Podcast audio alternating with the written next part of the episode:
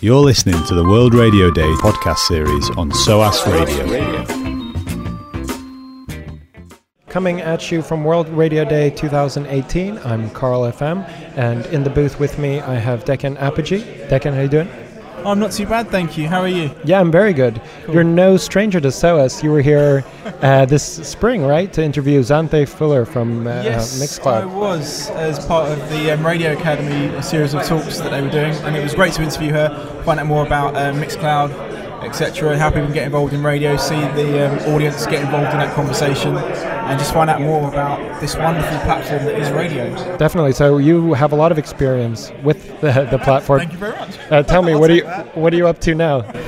Um, currently, I'm doing quite a lot of lecturing at the moment. I um, lecture at a couple of different universities. Um, lecture at um, University of East London and University of the Arts London as well. Do occasionally lecture in there, um, teaching sports journalism and broadcast journalism with a focus on digital media and the, um, creating content. So producing audio and video content that can be broadcast either um, online or potentially broadcast on television. So helping students develop those skills. Excellent. And you have experience as a sports broadcaster. Tell me, what, what's your impression? Have you had, had any good conversations? Any?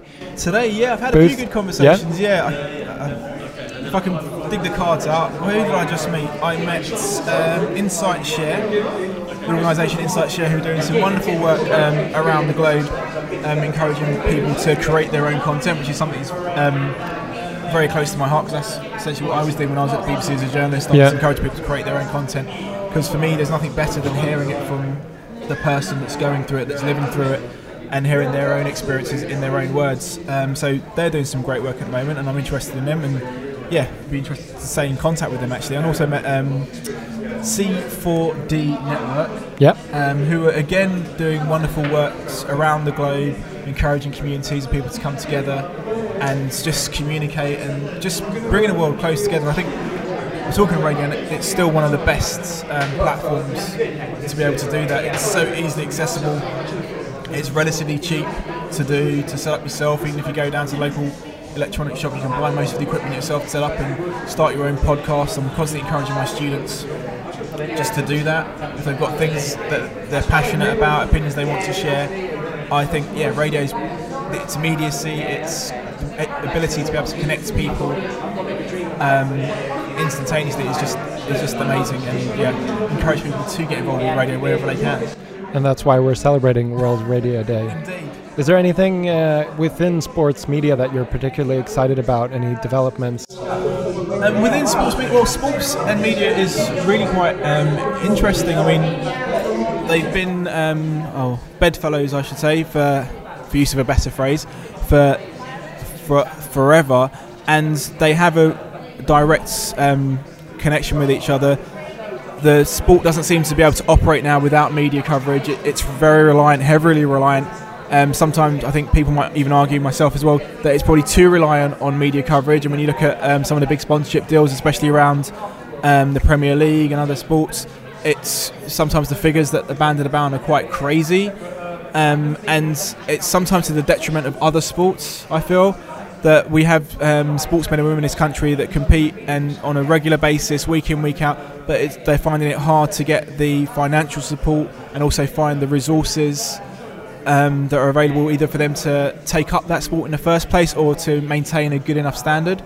And I think the way media and um, sport operate at the moment, I think the, the relationship needs to be looked at probably again to, to see if we can readdress the, the balance, especially when it comes to funding. It's hard for athletes to start off, and some of that money that yeah, arguably is going into the big, um, the top sports, the the Premier League, because that seems to dominate everything, football. But then also some of the other sports, um, cricket, rugby, tennis.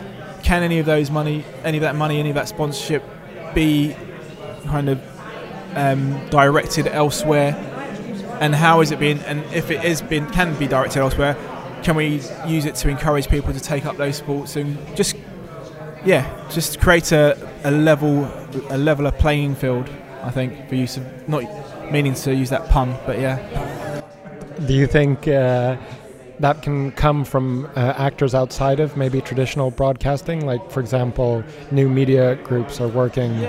For example, to ju- just name one, Vice Sports, for example, that do these mini series. Do you think the sponsorship should be coming from like the the corp like sponsors from Definitely, I think I think it, it's it needs to be looked at overall. So it's not just the case of the sponsors and the TV deals, but the actual broadcasters need to look at how they're showcasing sport. I know, for instance, the BBC starts to look at the different sports that they um, they showcase on their TV channels and trying to bring like sports into it. I mean, women's football has taken off since the Women's World Cup a few years ago, and that's something that now has made its way finally on terrestrial TV after so long. I mean, the women's team do exceptionally better than the men's team year in year out.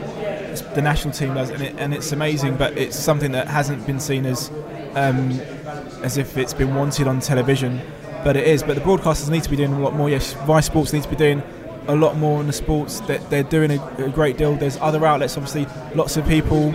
Um, through their own passions and interest in sport, are starting their own YouTube channels, own podcast, talking about the sports that interest them, and that's that's great and that's wonderful.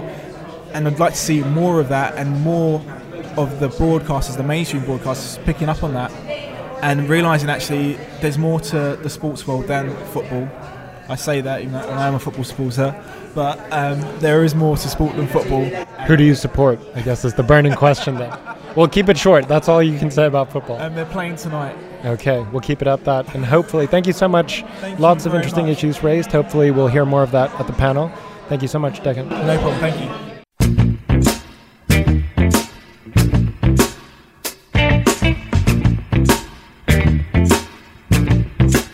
You're listening to the World Radio Day podcast series on SOAS Radio.